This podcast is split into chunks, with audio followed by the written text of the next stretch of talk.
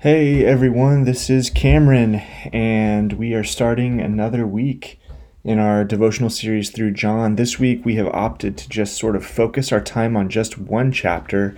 Typically we've done two or three, four chapters, uh, but we thought it'd be, be kind of nice to just focus on chapter 17, the high priestly prayer, Jesus' prayer specifically for his disciples and for the disciples that were to follow and come later, which includes us it's super interesting, but more than that, it's super encouraging to hear the Lord Jesus himself and his prayers to the Father for us. And so, uh, again, the plan is just to read and reread and reread through this chapter. Uh, maybe read it once a day, read it three times a day, whatever you have time for, just to continue to press it into your mind and heart. Um, and we will have a, a couple of devotionals this week shared through this podcast. First up, We've got John Barry Van Hoogen. You got to hear from his wife Jessie last week, and now John Barry is going to uh, share with us from the first section of Jesus' high priestly prayer in chapter 17. Uh, I hope you enjoy. Hey guys, um, this is John Barry. If, if, you don't know me, I'm I'm married to Jessie, who's the children's ministry coordinator at Door of Hope Northeast.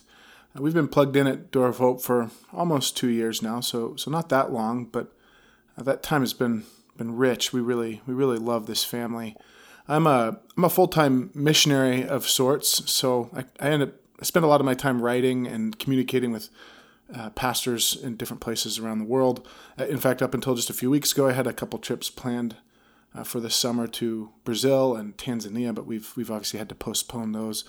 It's been a really uh, strange and difficult few weeks, as I'm sure you know. I, I, I really hope that you're doing well uh, that you're safe, healthy, well fed, well sheltered. I also hope that you have hope. As a lot of the previous podcasts have emphasized, there's always reason to rejoice. And I don't mean that it's always easy to rejoice, uh, but that's why Scripture and, and these chances to be encouraged together have hopefully helped. I know they, they have for me. These past few weeks have been filled with a whole range of emotions. And if I can say it carefully without ignoring the um, the very real difficulty that many uh, are facing, and maybe many of you are facing, one of the emotions that I have found myself experiencing has been excitement.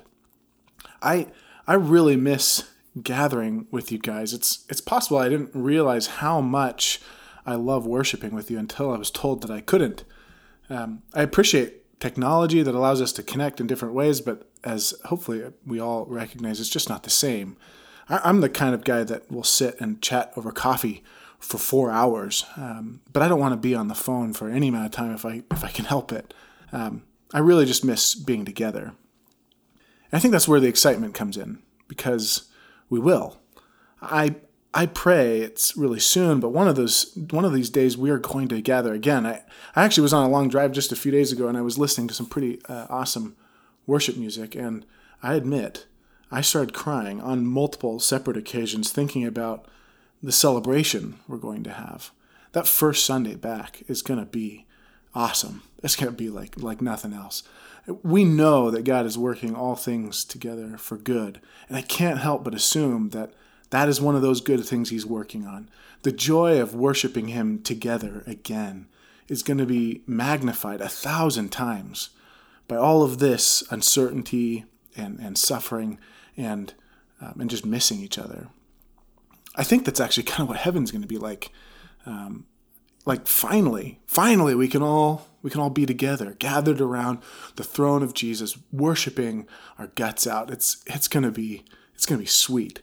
So when this virus passes and, and we're able to gather again, let's just remember to practice enjoying each other and worshiping together like we will one day in heaven. And to the extent that we can um, replicate some of that togetherness uh, in this kind of strange in between time when we have to um, be apart, uh, then, then we should. And maybe this is one of those examples when we can do this uh, around this study of, of John. I've really appreciated it. Um, I, hopefully, you've been listening.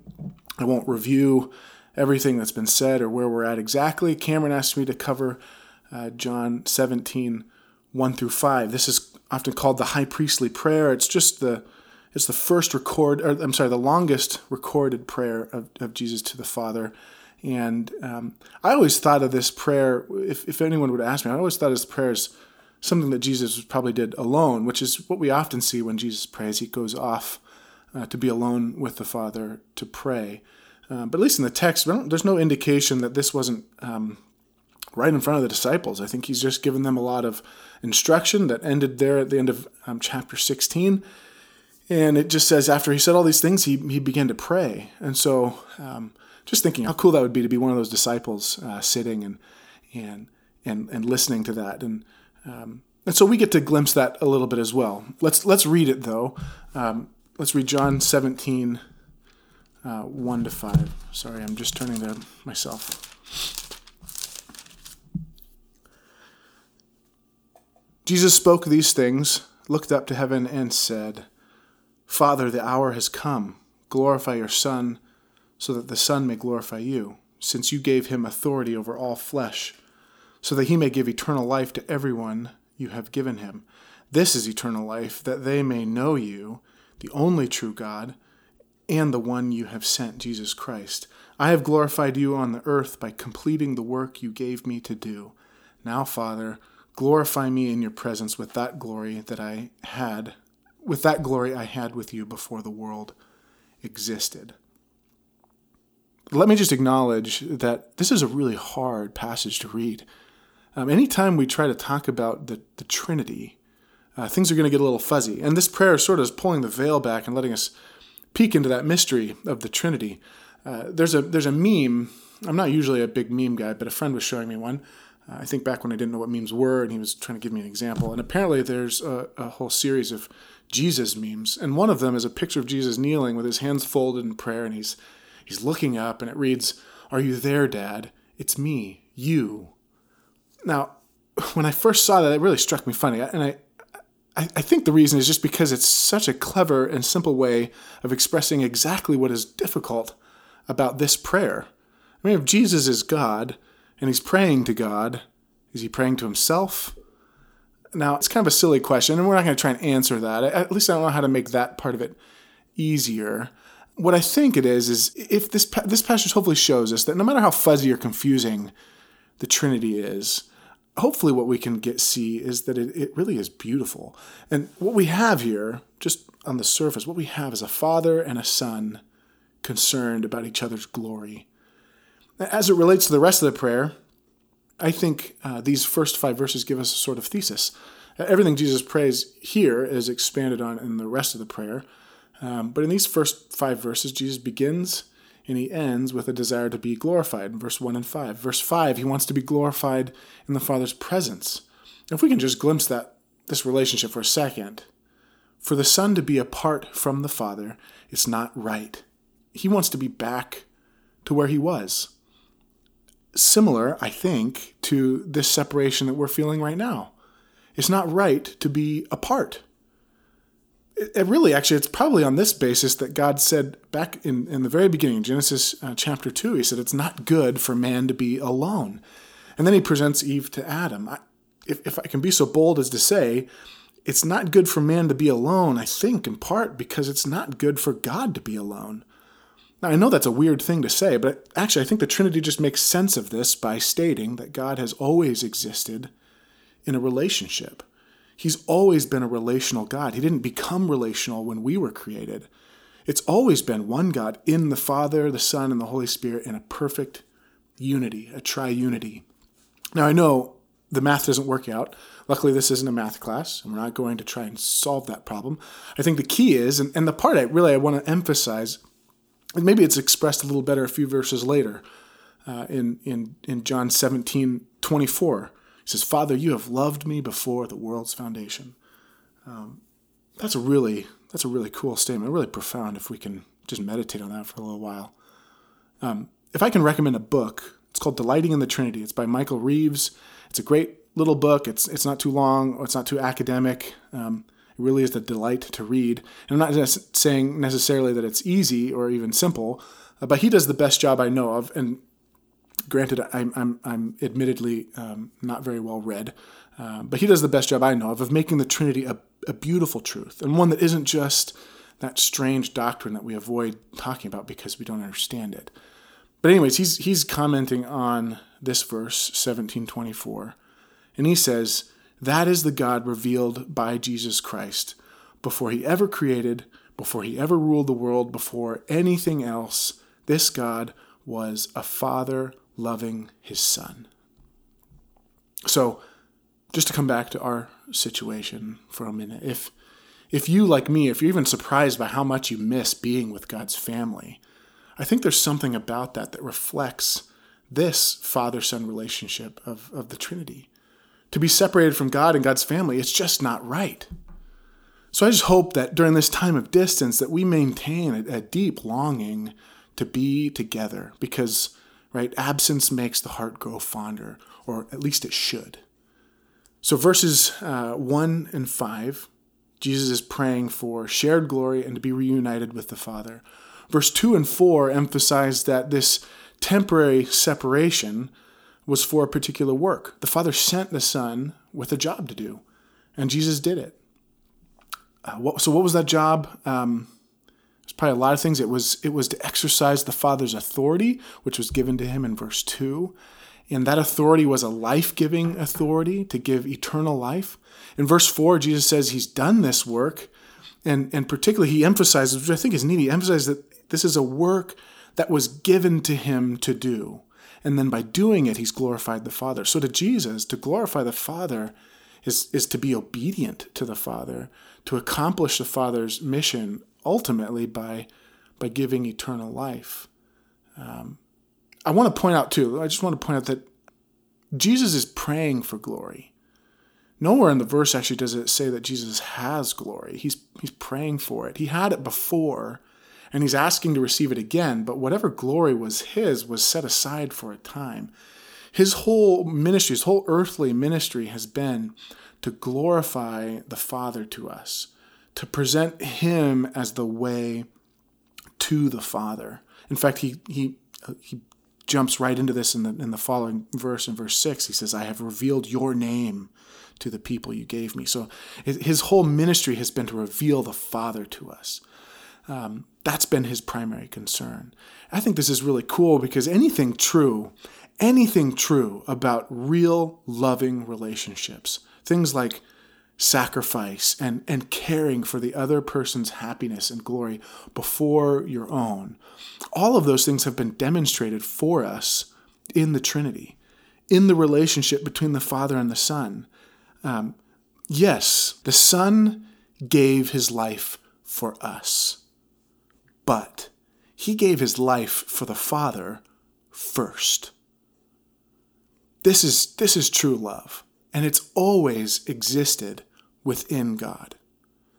Um, but Jesus, ultimately, Jesus' glorification is, is still to come. So, in one way, I think we have to think about the cross as Jesus' glorification. That's when he is finally exalted and lifted up. Um, it's kind of an ironic, backwards, twisted kind of exaltation, but I think that's actually what the story wants us to see. In another way, though, if we remember back to the first half of the first half of chapter 16, uh, which my super hot wife shared with you guys a, a couple podcasts ago, uh, there Jesus is saying that the Holy Spirit is going to come. And he says in verse uh, 14, he says, He will glorify me.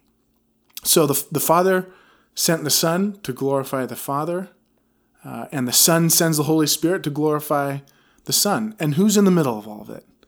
We are. I don't mean that it's all about us. It's it's not. It's it's definitely not. It's all about God's glory, and it's it's always been about God's glory. Um, but we are in the middle of it. We're caught up in this, and uh, the, so the only verse we haven't looked at is verse three, and, and it tells us what this eternal life is that Jesus has to give. Um, and let me just point out the obvious that Jesus isn't talking simply about just living forever. I think that's what we often latch onto, at least as a kid, that's what I latched onto, is never dying or continuing on for eternity. And that's definitely true. But I think the emphasis is actually on the life part.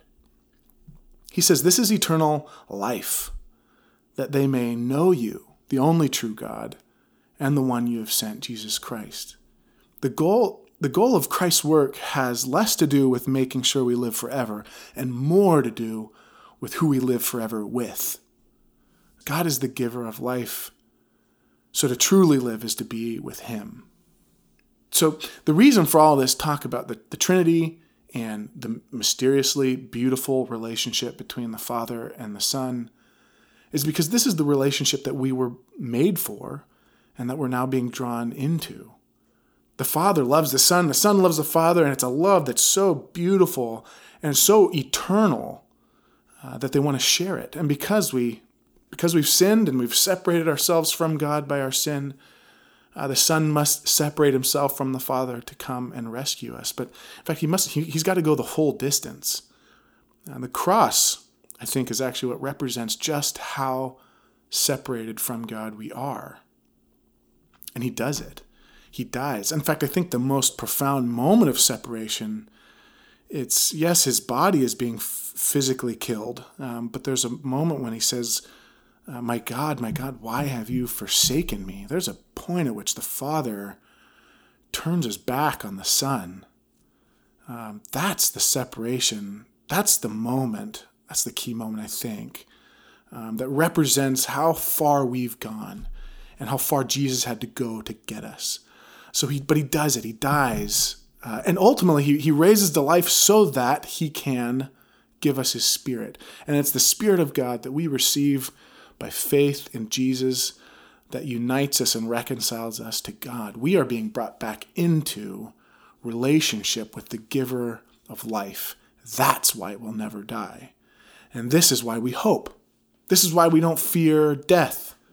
Because to live is Christ and to die is gain. To die is, as Paul thought, was just to be with the Lord. This is why we don't fear sickness, because the worst it could do is kill us, but it can't separate us from the love of God in Christ Jesus. Um, so I, am I'm, I'm jumping ahead just a little bit, um, but I want you to look at how Jesus concludes this prayer. I, I, probably because Jesus says this way better than than I could. Um, verse verse 26, he says, "I made your name known to them, and will continue to make it known, so that the love you have loved me with." There it is, the eternal love of the Father and the Son, so that the love you have loved me with, that love may be in them, and I may be in them. So, if anything, I hope that the Trinity, I hope that this weird exchange that we're we try to sometimes philosophize about and we we wrestle with what this means that Jesus praying to God and who's God and what's going on here. Um, I hope it's not conf- I mean, it's okay if it's confusing, but I hope it's not scary. I hope it's beautiful because this is the relationship. We're getting glimpsing the relationship that is ultimately ours, and and and that's great. That's beautiful. So when we think of these circumstances we're in right now, since we're made in God's image and we're made for a relationship with Him, and because we are being conformed ultimately more and more into the image of, of His Son, uh, then we should see these same things reflected in our own desires. So, like I said, to be separated from each other isn't right. We were called into union with Christ and with each other. So to be apart, while it's entirely necessary at times, especially times like this, I'm not I'm not complaining or, or thinking that we should start complaining. I'm just acknowledging that to be apart, it should provoke in us a greater love and desire for each other.